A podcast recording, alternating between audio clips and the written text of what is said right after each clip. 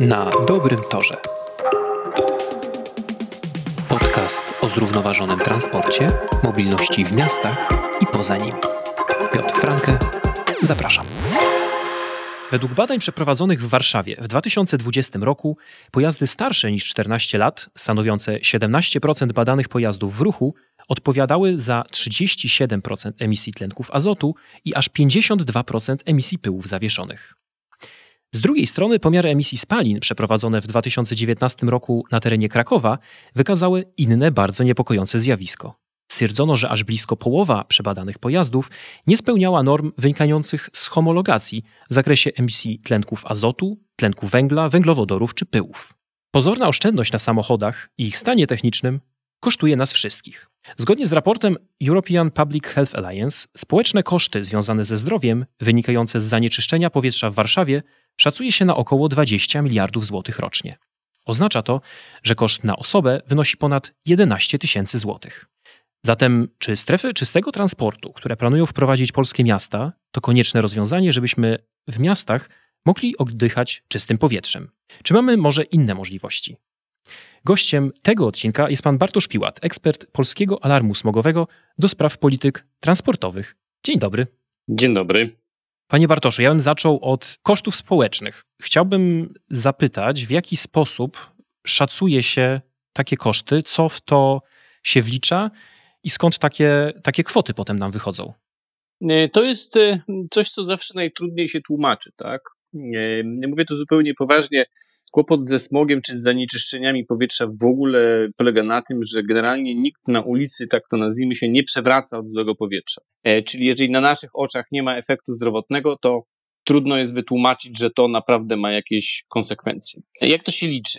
Najpierw podzielmy sytuację na dwie. To znaczy, mamy do czynienia z śmierciami, które uznajemy za przedwczesne, tak? Czyli człowiek mógłby żyć dłużej, gdyby nie choroby e, wywołane przez zanieczyszczenia, czy współwywołane przez zanieczyszczenia powietrza. A druga kwestia to jest kwestia już samego chorowania, hospitalizacji, kosztów leczenia i tak dalej. Jakkolwiek to brzmi, tę pierwszą grupę łatwiej się ocenia, wylicza i szacuje. To są jakieś konkretne schorzenia, które się wlicza do tej puli przedwczesnych zgonów? Niestety jest tak, że po śmierci człowieka jesteśmy w stanie lepiej ocenić, co się stało z jego organizmem, bo znamy cały y, y, proces przebiegu choroby, mamy mnóstwo badań prowadzonych w trakcie tej choroby. Później, jeżeli są jakieś wątpliwości, oczywiście są pobierane jakieś próbki, tak, do badań histopatologicznych. w każdym razie, niestety w przypadku śmierci ta wiedza jest bardziej precyzyjna. E, I e, z grubsza mówiąc, e, zakres oddziaływania zanieczyszczeń powietrza na zdrowie człowieka i przedwczesnej śmierci jest bardzo szeroki. To są choroby nowotworowe, szczególnie te właśnie związane z płucami. I tutaj właściwie niemal co drugi przypadek choroby onkologicznej jest ściśle powiązany z jakością powietrza. Mówię o chorobach związanych, jeszcze raz powtórzę, z płucami.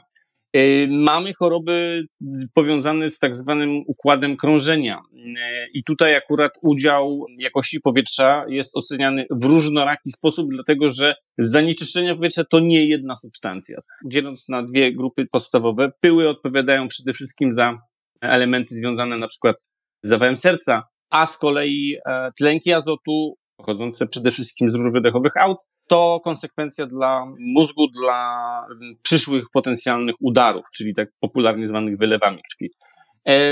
To wreszcie choroby bezpośrednio związane z płucami, ale już mówimy o astmie, a nie o chorobach onkologicznych. No i na końcu coś, co jest najmniej już precyzyjne, bardzo dużo różnego rodzaju schorzeń powiązanych a to z układem nerwowym, a to na przykład z funkcjonowaniem, szczególnie u dzieci to jest widoczne, z funkcjonowaniem dzieci, i mówimy o zbieżności tak zwanego ADHD z nadmierną ilością zanieczyszczeń w powietrzu.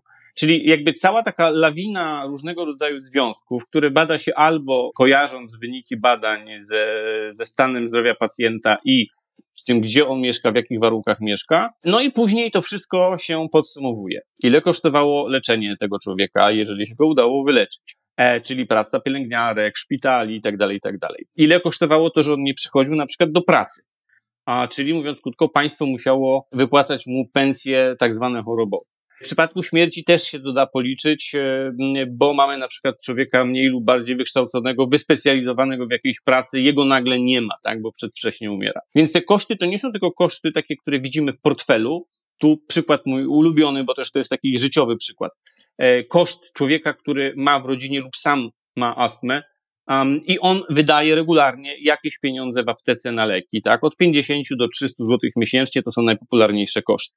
I to jest realny koszt po stronie prywatnej, tak? Ale jest też realny koszt po stronie państwa i, czy, czy firm, przedsiębiorstw i to są właśnie te takie rzeczy, które najtrudniej wytłumaczyć i coś, co sprawia, że niektórzy bardzo podejrzliwie patrzą na takie szacunki, no bo mówią, a jak to wyliczyliście, to niemożliwe, że to tyle kosztuje. Wszystkie szacunki, które są wykonywane i tego typu obliczenia prowadzą mniej więcej do tego samego wyniku? Tak, znaczy oczywiście to na przykład różni się pomiędzy krajami, dlatego że Standard służby zdrowia w różnych krajach jest różny. W niektórych krajach e, statystyki są prowadzone bardziej dokładnie, w innych mniej.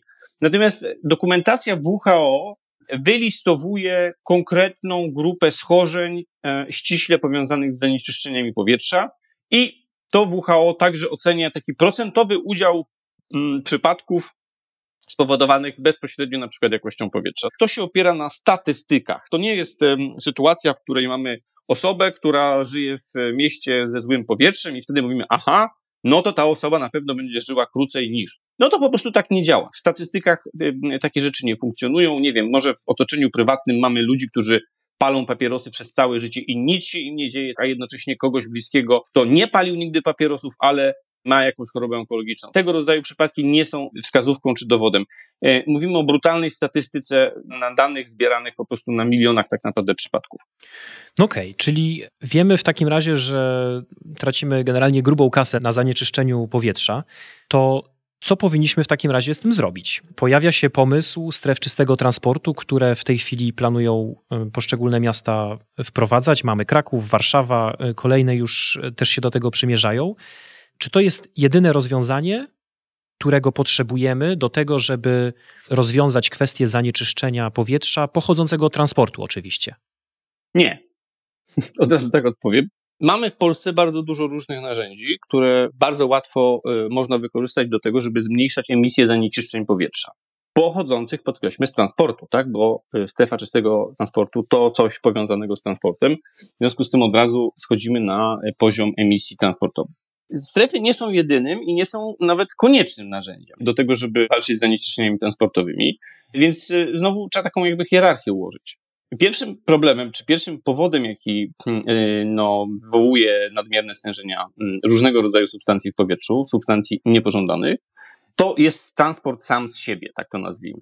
Czyli to, że on się w ogóle odbywa.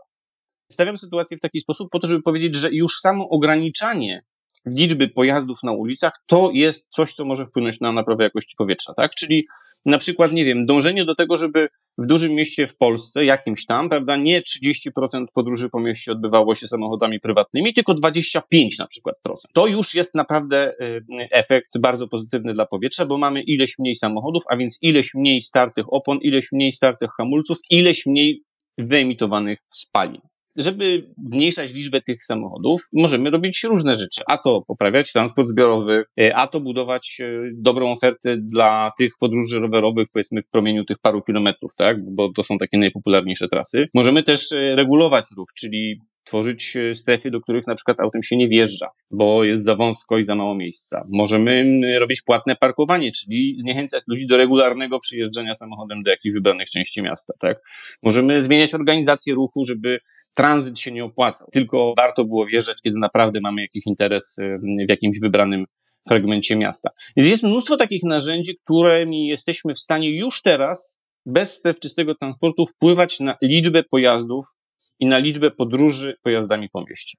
Natomiast strefa czystego transportu obecnie w Polsce jest jedynym narzędziem, które pozwala wpływać na to, jakie te pojazdy są. Tak? Mówimy oczywiście o tym, jakie standardy emisyjności te pojazdy spełniają, czyli jakie spaliny są emitowane z rur wydechowych. Tak, jeżeli tu chcemy regulować kwestie emisyjności, no to strefa czystego transportu jest jedynym narzędziem. Czy Pana zdaniem w takim razie powinniśmy wprowadzać strefy czystego transportu, czy szukać innych rozwiązań? Bo ja mam wrażenie, że strefy czystego transportu są trochę kontrowersyjnym albo przez pewną grupę osób y, odbierane jako y, kontrowersyjne rozwiązanie?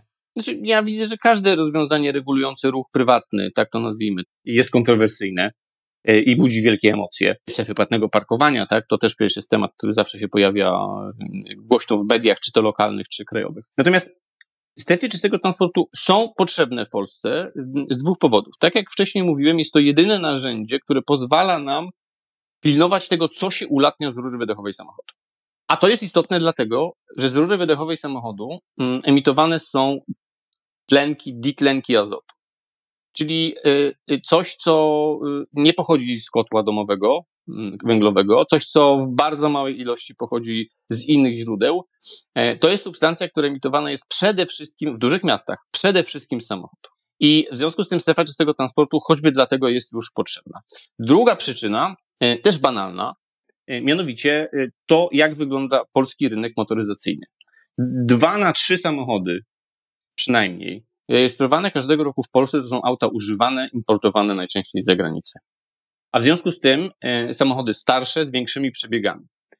Nie jesteśmy w stanie na to wpłynąć, jeśli nie powiemy Polakom, słuchajcie, takimi a takimi samochodami po prostu po dużych miastach nie pojeździcie, bo za bardzo emitują.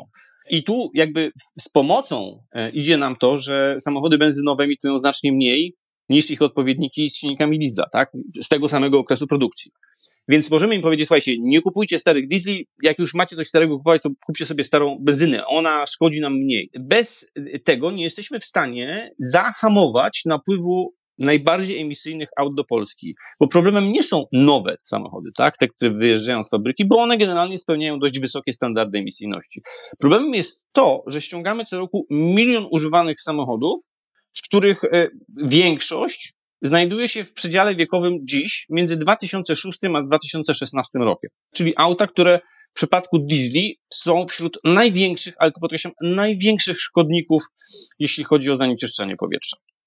Mnie osobiście bardzo zaskoczyło badanie, na które trafiłem przygotowując się do naszej rozmowy, które zostało przeprowadzone w 2019 roku w Krakowie.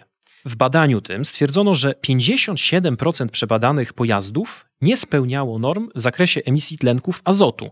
48% nie spełniało norm związanych z emisją tlenku węgla, 45% węglowodorów, a 40% pyłów. Zastanawiam się, czy nie powinniśmy może zacząć od tego, żeby samochody, które poruszają się po naszych drogach, spełniały te normy, które w zasadzie spełniać po prostu powinny. Znaczy, żeby prawo było przestrzegane, tak bym powiedział. A dopiero potem może sięgać po kolejny krok, jakim byłyby strefy czystego transportu. Delikatne, ale tylko delikatne sprostowanie. Ten odsetek aut, które nie spełniają standardu homologacyjnego, po pierwsze są samochody, które mają przebieg poniżej 160 tysięcy kilometrów. To jest ważny warunek, dlatego że oczywiście aut z większymi przebiegami jest bardzo dużo, po drugie, to jest e, granica przebiegu, która według standardów unijnych ma gwarantować, że mm, samochód czy jego silnik tak naprawdę będzie spełniał warunki emisyjności. Powyżej tej granicy te standardy oczywiście już mogą nie być dotrzymywane. Czyli tak naprawdę mówimy o jeszcze większej liczbie samochodów, jeszcze większy jest ten udział samochodów, który w rzeczywistych warunkach nie spełnia mm, tych norm, które, które zostały jak gdyby dla nich przewidziane. Tak jest. E, co więcej, te jakby odczyty, których, e, których e, dokonywano w czasie tych pomiarów, de facto wskazywały, że prawie żaden pojazd nie trzyma się tych norm homologacyjnych poza pojazdami używanymi przez transport miejski w Krakowie.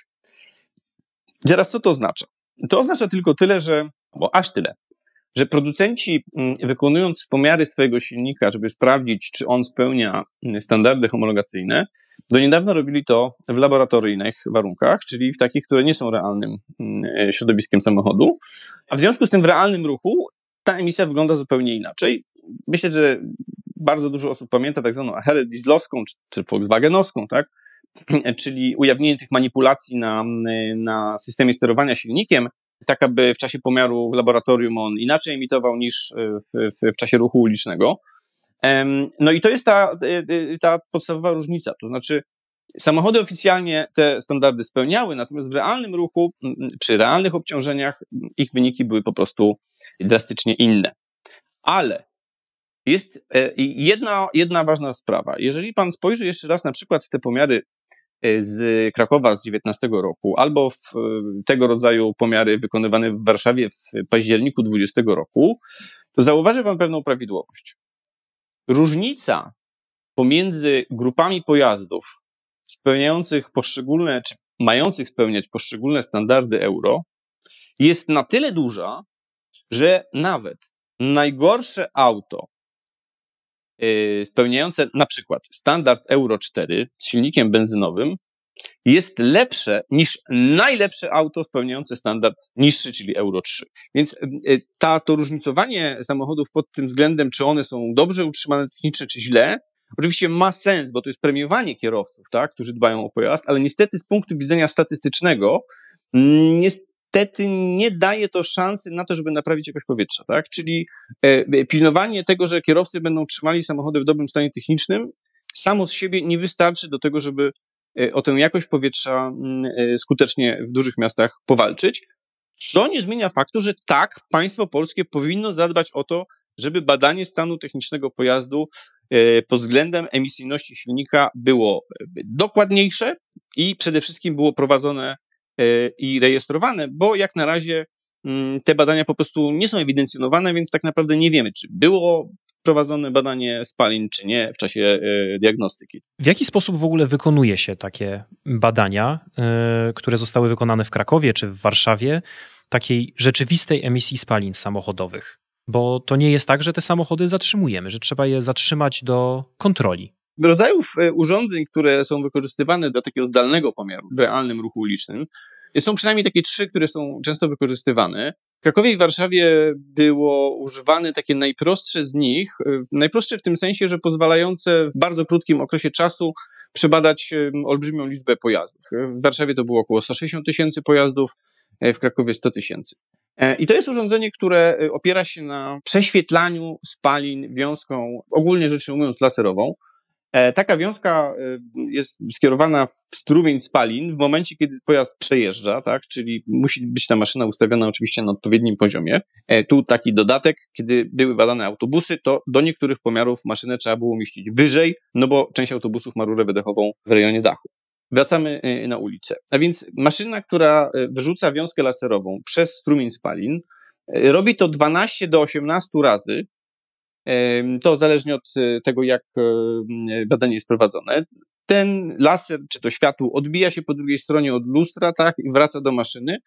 I z grubsza mówiąc, chodzi o to, żeby zbadać spektrum tego światła, które wróci, i w związku z tym badać, czy być w stanie ocenić, jaki jest skład spalin. Oczywiście spektrum jest ustawione pod to, żeby e, się skupić na wybranych substancjach, tak? Czyli nie badamy całej zawartości emisji spalin, tylko skupiamy się na wybranych substancjach, tak? Przede wszystkim na pyłach i na tlenkach azotu. No i to jest takie najpopularniejsze badanie. Ono oczywiście ma tam jakieś swoje odchyłki od y, precyzyjności. Po to między innymi ten strumień światła jest puszczany kilkanaście razy, żeby uśrednić wyniki, uzyskać jak najwyższą możliwą e, dokładność. Są też jeszcze innego rodzaju pomiary, y, polegające na przykład na zasysaniu e, próbki powietrza, albo na wypuszczaniu strumienia światła, ale o dużo dokładniejszym spektrum. Mankament takiego urządzenia jest taki, że wtedy muszą być inne warunki pomiaru. Samochody nie mogą tak często jeden za drugim przejeżdżać, jak przy tej pierwszej metodzie.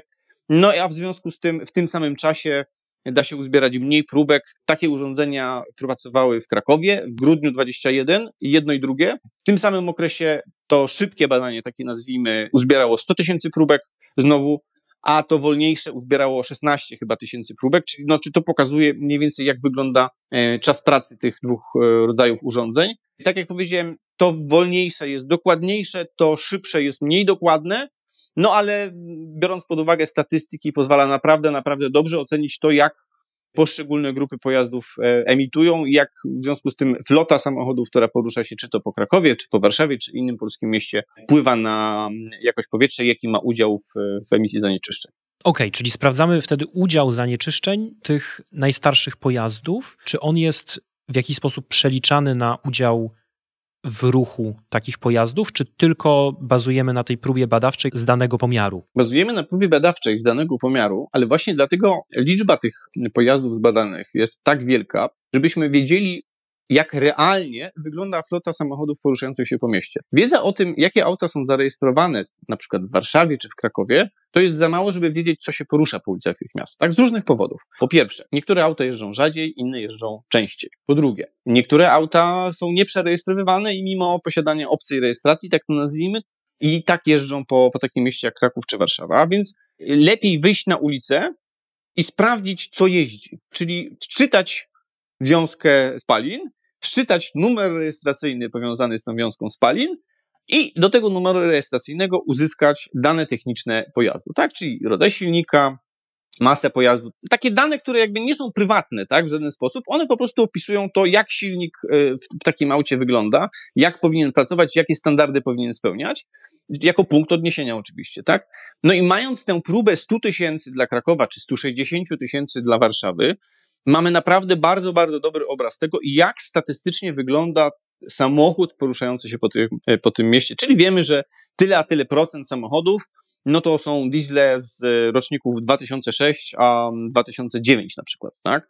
I w związku z tym jesteśmy w stanie ocenić, ile te diesle emitują spalin e, ze wszystkich samochodów poruszających się po Warszawie. Raport Najwyższej Izby Kontroli z 2020 roku dotyczący jakości powietrza e, w polskich miastach wskazuje, że cały system kontroli i nadzoru nad spełnieniem obowiązujących wymagań dotyczących jakości spalin kompletnie nie funkcjonuje. W policji brakuje sprzętu, brakuje umiejętności wykorzystania sprzętu, który powiedzmy gdzieś już jest. Potem te urządzenia z tego powodu nie są w ogóle wykorzystywane, one nie są regularnie kalibrowane. Starości, którzy powinni kontrolować stacje kontroli pojazdów, y, ich nie kontrolują. Nie ma kontroli warsztatów świadczących usługi wycinania filtrów DPF przez policję. Co powinniśmy z tym zrobić? To jest oczywiście część jakby niezależna już od stref czystego transportu, tak? Bo to jest to, o czym wcześniej mówiliśmy, czyli kierowcy, którzy no, dokonują radykalnych i nielegalnych zmian w samochodzie, z powodu których samochód emituje znacząco więcej niż powinien. I teraz zacznijmy od y, najbardziej banalnej rzeczy.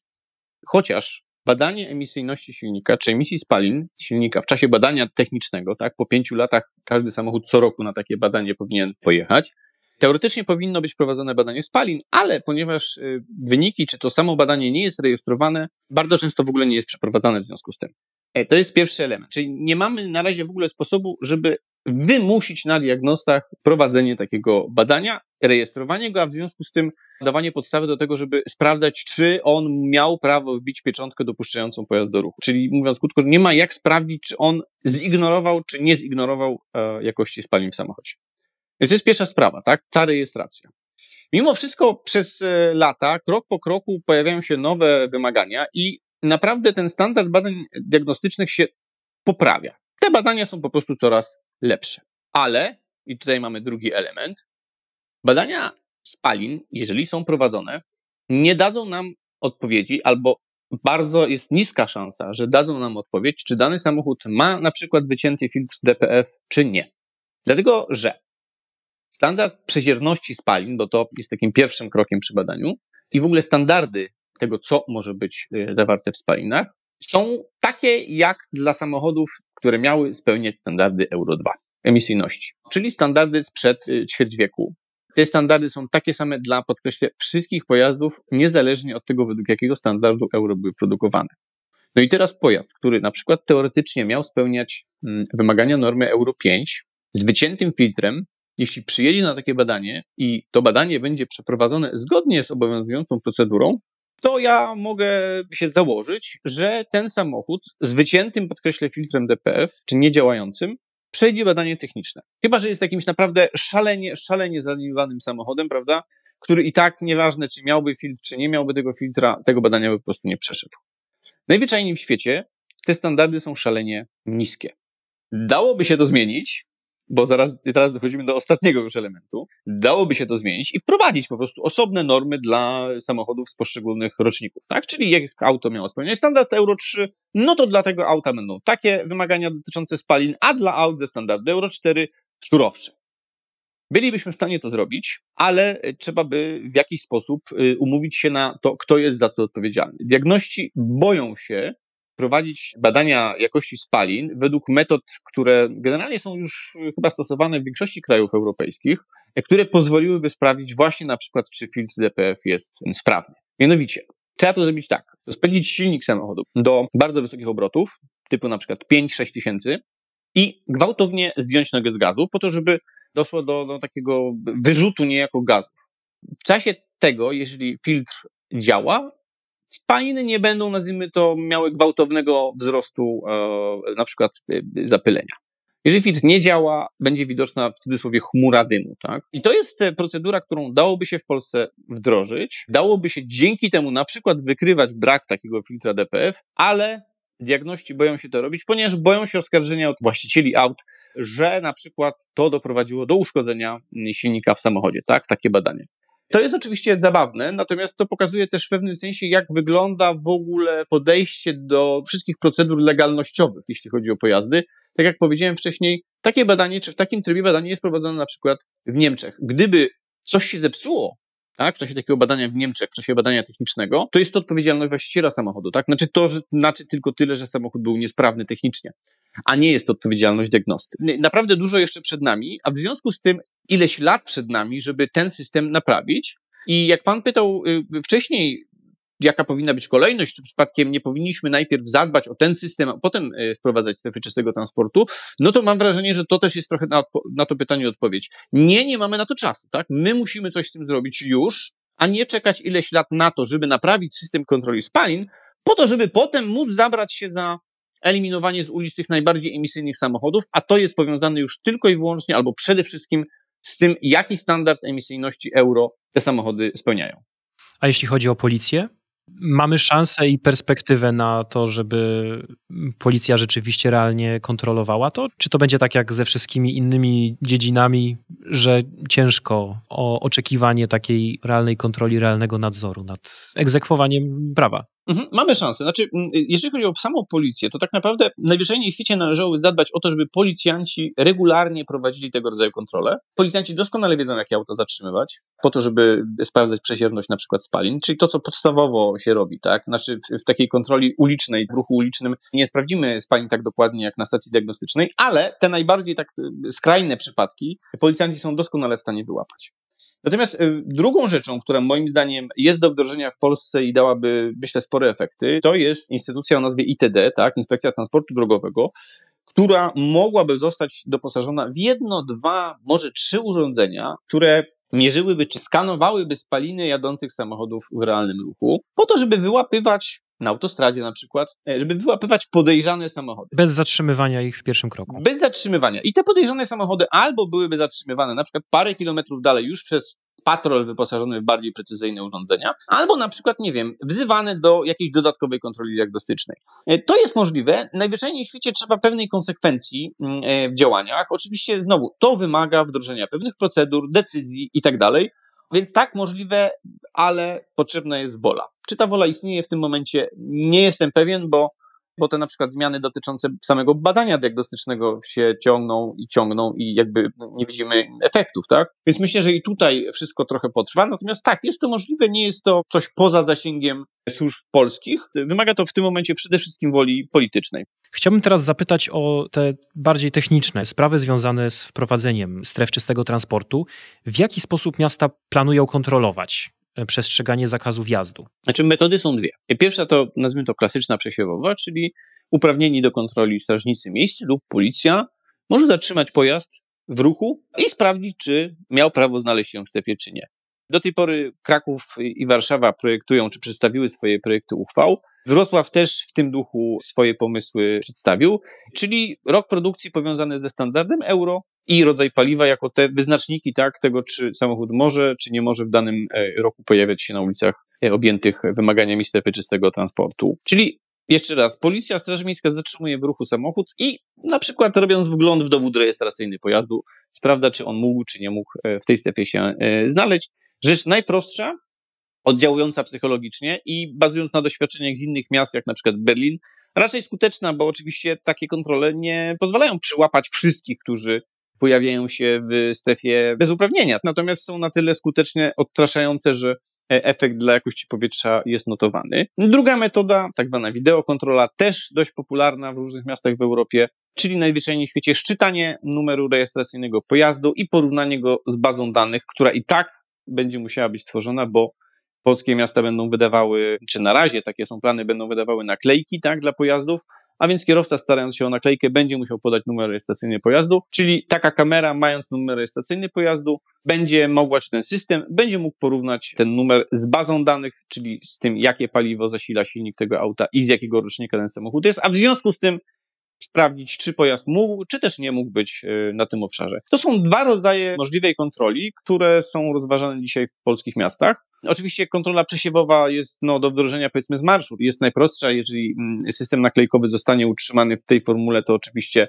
nie ma tutaj żadnego problemu, bo kierowcy, tak jak powiedziałem, będą się musieli zgłosić, a więc będzie gdzie sprawdzić, czy ten samochód nie mógł, czy nie mógł wjechać do strefy. Systemy wideo na pewno będą um, uruchamiane, tak przypuszczam, no bo to będzie podnosiło oczywiście skuteczność egzekucji e, wymagań. E, ale no to trzeba chwilkę czasu, tak? Przede wszystkim miasto musi wiedzieć, że strefa powstała, e, no bo żeby wydawać jakieś środki na uruchamianie systemu, trzeba wiedzieć, że warto te środki wydawać. Myślę też, że miasta będą poszukiwały formuł, które mm, będą niejako bazowały na już istniejących systemach. E, znaczna część miast ma kamery do swoich inteligentnych systemów zarządzania ruchem, tak zwanych, kamery, które są wystarczająco dobre, żeby szczytywać numery rejestracyjne. Inne miasta czegoś takiego nie mają, więc być może będą się chciały wyposażyć stacjonarne, a może w mobilne kamery. To są obecnie rozważane dwie metody bardzo dostępne kontroli samochodów w ruchu i zaznaczam, naprawdę te kontrole przesiewowe, y, ok, będą z pewnością mniej skuteczne, natomiast naprawdę działają. Ludzie po prostu będą się y, bali bycia skontrolowanym w samochodzie, który na obszarze strefy nie mógł się znaleźć. Myślę, że w pierwszym roku to może jeszcze nie być takie oczywiste, ale w kolejnych latach działania stref y, to już będzie wystarczający straszak, żeby zachowywać w miarę skuteczność y, stref czystego transportu. Czy wiemy już, jak będzie wyglądała ta naklejka, jak, y, jaki ona będzie miała wzór, czy to już jest uregulowane? Jest to regulowane, jest to regulowane od ponad roku, jest to rozporządzenie tak zwane naklejkowe. No i tam mamy naklejkę z y, określonymi wymiarami, kształtem i tak dalej. Natomiast nie chcę mówić o tej naklejce, dlatego że wiem E, o tym, że trwają jeszcze rozmowy między miastami a resortem klimatu, który za to rozporządzenie jest odpowiedzialny, żeby wprowadzić tam drobne modyfikacje, które ułatwią kolportaż, z grubsza mówiąc, tak, i wydawanie tych naklejek. To są rzeczy, które się najzwyczajniej w świecie ujawniły w czasie prac w Krakowie nad projektem uchwały i teraz w czasie prac w Warszawie nad projektem uchwały o e, strefie czystego transportu, czyli już jakby no, na tym etapie się okazało, że pewne mankamenty obecnego rozwiązania się pojawiły. One nie wynikają jakby z treści tej naklejki, tak, tylko bardziej z takich praktycznych elementów związanych z samym na przykład wydrukiem. Więc wiem, że jakieś korekty, mm, czy miasta będą wnioskowały o jakieś korekty, a zatem nie chcę mówić o szczegółach tej mm, naklejki. Podstawowe informacje, jakie tam mm, raczej będą się znajdowały, to właśnie ten rok produkcji, o którym mówiłem, oraz rodzaj paliwa. W samochodzie rok produkcji oczywiście się e, da powiązać, nie do końca super precyzyjnie, ale da się dobrze powiązać ze standardami euro.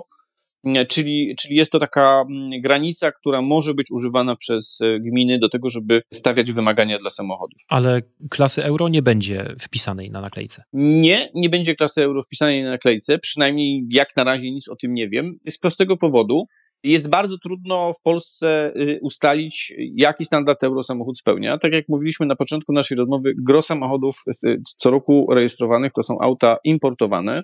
Przez lata urzędnicy rejestrujący te samochody nie wpisywali standardu euro do polskiego systemu CEPIK, czyli nie ma informacji mm, w przypadku większości samochodów o tym, jakie standardy euro spełnia dany silnik. Oczywiście to można ustalać y, mozolnie po roku produkcji, prawda, albo numerze WIN. Natomiast no, to nie jest y, miejsce na to, żeby się bawić w obciążanie czy to biurokracji gminnej, czy też właściciela samochodu w poszukiwanie informacji dotyczącej standardu euro. Można auta podzielić wedle rocznika produkcji, mniej więcej trafiając w te granice, które są powiązane mm, z, y, z standardami emisyjności sama naklejka z siebie jako taka nie będzie mm, musiała być, czy nie jest dokumentem, który oznacza, że auto mogło się w strefie znaleźć. Dlatego, że a, po pierwsze wymagania strefy się będą zmieniały w czasie, prawda? No bo mm, po jakimś czasie jej wymagania będą surowsze niż na początku. Po drugie, o naklejkę może tak naprawdę wystąpić każdy pojazd, czy właściciel każdego pojazdu, ale niekoniecznie jego samochód może wjechać do strefy. Czyli ja na przykład y, mogę wystąpić o naklejkę na pojazd, który w roku 2026 do Krakowa już y, nie będzie mógł wjechać, prawda? i będę miał naklejkę z informacją o tym, jaki, jakie paliwo zużywa mój silnik i w jakim roku był wyprodukowany ten samochód, tak? Co nie znaczy, że będę mógł do strefy wjechać. Ustawodawca uznał, że najprostsze informacje będą najbezpieczniejsze zarówno dla gmin, jak i właścicieli kierowców, czyli mówiąc krótko, informacje, które są najprościej dostępne w każdym dowodzie rejestracyjnym, a jednocześnie, które da się powiązać właśnie ze standardami emisyjności euro. No dobrze, ale w różnych miastach będziemy mieli różne tempo wprowadzania zmian. Jak to będzie wyglądało w takim razie z punktu widzenia mieszkańców? Jeżeli w danym roku nie będziemy mogli wjechać pojazdami klasy Euro 4, na przykład w Warszawie, ale w tym samym czasie będziemy mogli wjechać w Krakowie, przed każdą podróżą do innego miasta będziemy musieli sprawdzać, czy tam mamy prawo wjechać, czy nie? Tak. To czekają nas y, ciężkie lata podróżowania samochodem. Ja problemu, ja tego rodzaju problemu nie widzę. Y, myślę, że jak znaczna część Polaków jeżdżę samochodem y, nie tylko po Polsce, ale po innych krajach Europy, w większości miast włoskich takie strefy funkcjonują. Ogromna część z nich e, ma naprawdę przeróżne wymagania. Niektóre obowiązują w różne dni tygodnia. W Mediolanie są dwie strefy, jedna w środku drugiej. Każda ma inne wymagania. W Paryżu są inne wymagania niż w Brukseli, a w Brukseli inne niż w Antwerpii, a w Antwerpii inne niż w Amsterdamie. Kierowca, który jedzie do jakiegoś miasta, może sprawdzić, tak? Tym bardziej, że dzisiaj mamy na przykład, nie wiem, korzystamy z e, systemów podpowiadających trasy, czy to dostępnych w internecie, czy nawigacji, które są zainstalowane w samochodach. I te e, systemy informują nas. E, uważaj, tu jest strefa czystego transportu i podają też najczęściej wymagania tej strefy, tak? Więc nie wydaje mi się, żeby to było coś nienaturalnego i utrudniającego życie kierowcom. Przez lata w różnych niemieckich miastach obowiązywały różne standardy. Dopiero gdzieś od 16-17 roku już właściwie wszędzie jest ten sam, najsurowszy możliwy. Nie budziło to kontrowersji. E, te standardy są po prostu dopasowane do warunków lokalnych przede wszystkim. To dla tych kierowców te wymagania są dostosowywane. Goście najzwyczajniej w świecie e, powinni sprawdzić, gdzie jadą. Tak samo jak goście muszą sprawdzić, czy mm, ulica, na której parkują, przypadkiem nie jest w strefie płatnego parkowania. Tak samo jak goście muszą sprawdzić, czy ulica, przy której jest ich hotel, jest ulicą, na którą w ogóle będą mogli wjechać, tak? Bo na przykład e, może się okazać, że jest to strefa ograniczonego ruchu, dostępna tylko i wyłącznie dla mieszkańców danej ulicy. To jak wygląda z Pana punktu widzenia ta perspektywa społeczna, obecna reakcja społeczeństwa na wdrażanie stref czystego transportu? Problemem z wdrażaniem stref czystego transportu nie są takie ich bezpośrednie wymagania. To nie są jakieś szalenie surowe warunki. Tu zwrócę uwagę, że jeśli ktoś, nie wiem, chce dziś kupić samochód i zastanawia się, o kurczak, będzie strefa czystego transportu gdzieś tam w Warszawie, a już jest w Krakowie, co ja kupię, co ja kupię, yy, to tak naprawdę wystarczy spojrzeć w te proponowane wymagania w Warszawie i sprawdzić, że do roku 30 będę mógł wjeżdżać samochodem benzynowym wyprodukowanym w roku 2010, tak? Czyli jeżeli dziś kupię samochód 13-letni benzynowy, to przez najbliższe 8 lat będę mógł nim jeździć po Warszawie. Według tych standardów, które zostały zaproponowane. Czyli mówiąc ogólnie, przez te 8 lat, myślę, ten samochód zostanie zajeżdżony i będzie kolej na wymianę y, w trybie naturalnym. To nie jest tak, że te wymagania no, nagle ubezwłasnowolnią iluś kierowców i posiadaczy samochodów. Pytanie tylko o te pierwsze dwa wymagania, pierwsze kroki, jeśli chodzi o wymagania warszawskie, no bo iluś kierowców rzeczywiście będzie przymuszonych do wcześniejszej niż planowało, tak, wymiany samochodu. I to jest ta grupa, która może być, e, może potraktować strefę jako coś nieprzyjemnego. Dla pozostałych to naprawdę nie jest żaden wysiłek. To jest dla nich prosta informacja. Kupujecie samochód, sprawdźcie, jakie będą wymagania w następnych latach i kupcie sobie taki, żeby mieć święty spokój a znalezienie takiego auta, żeby było dostępne cenowo, nie będzie wcale trudne. Barierą tutaj jest tak naprawdę taka, taki opór przed regulowaniem tego, co ja sobie mogę kupić.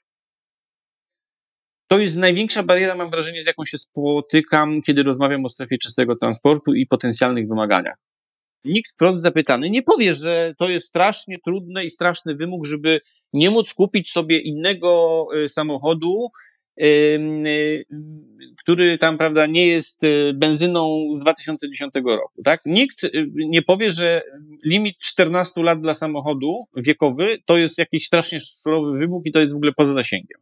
Tak? Natomiast y, y, cały czas używany jest argument, że ktoś kogoś zmusza do tego, jakie on sobie może auto kupić, jakim autem może jeździć. I to jest, mam wrażenie, y, ta, ta podstawowa bariera.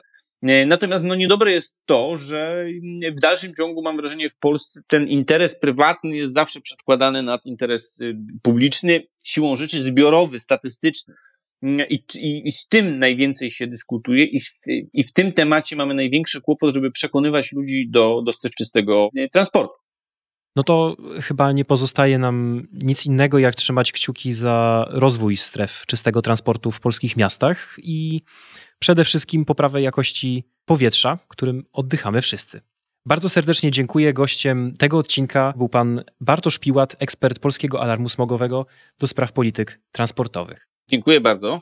A ja zachęcam do śledzenia i obserwowania podcastu na dobrym torze, bo do tematyki czystego powietrza w polskich miastach na pewno będziemy jeszcze wracać.